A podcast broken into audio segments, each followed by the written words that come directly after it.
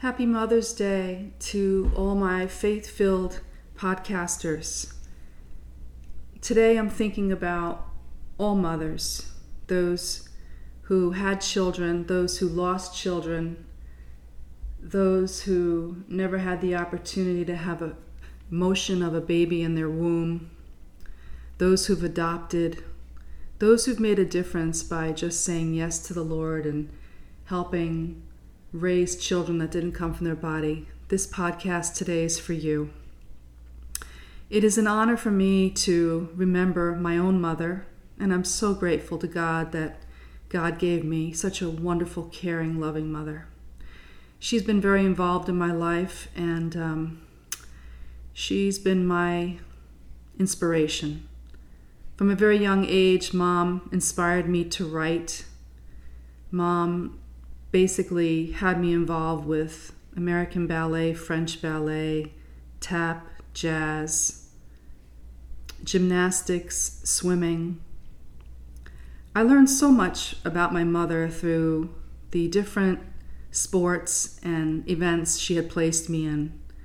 I was even in a Miss Polonia contest, Miss Poland, and believe it or not, I was in a Miss Italy contest when I was in Venice, Italy. I I've always been very adventurous and very inquisitive and wanting to learn the most I can about life. And I think I have more learning credits than most people. Uh, I've lived a life that's been very full, and um, I've got to explore a lot of things that most people wouldn't even tap into. Um, in my 20s, I was very blessed to go into uh, scuba diving classes and staying physically fit, whether it was skiing in the winter months in the Catskill Mountains or um, water skiing or tubing or snorkeling. I always wanted to rediscover myself through nature. So I've been really blessed in that regard. And um, again, I cannot help but think of my mother and everything that she had shared with me through her own lens and her own life and her love that carried me to this moment. This year for Mother's Day, this is the first Mother's Day I won't be able to hear my dad's voice. My dad passed away on February 15th. And even though he has left a very strong spiritual presence behind, um, I basically feel his presence no matter what I'm doing. As I'm speaking to you right now, I believe he's right next to me, sharing in the joy of this podcast. And when he was alive, he shared with me a beautiful phrase or song, very small, having to do with mother. And this is what Dad wrote down on a piece of paper for me one day. And I'm going to sing it for you. Its title is Mother. Mother. M is for the many things she's done for me. Oh, o is for she's growing very old.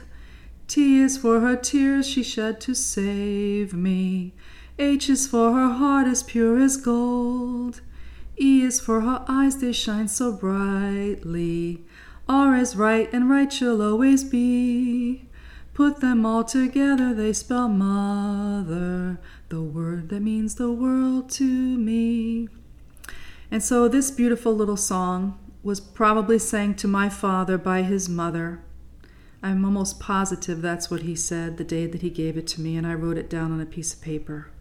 As a matter of fact, he actually wrote it down for me, and then I rewrote it. But I'm so honored to be a mother.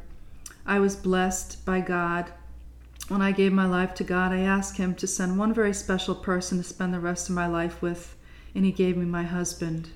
And along with my husband, he gave me four beautiful uh, stepchildren, aged 4, 7, 10, and 12. I had the honor and the privilege to learn about motherhood through helping my husband raise a ready made family. And I am truly blessed to experience motherhood through all my stepchildren. All of them are happily married, all of them are growing deeper in their faith, all of them have touched my heart in a special way, and they are a gift to me. and I celebrate Mother's Day in remembrance of what God did almost 27 years ago when He brought their father into my life.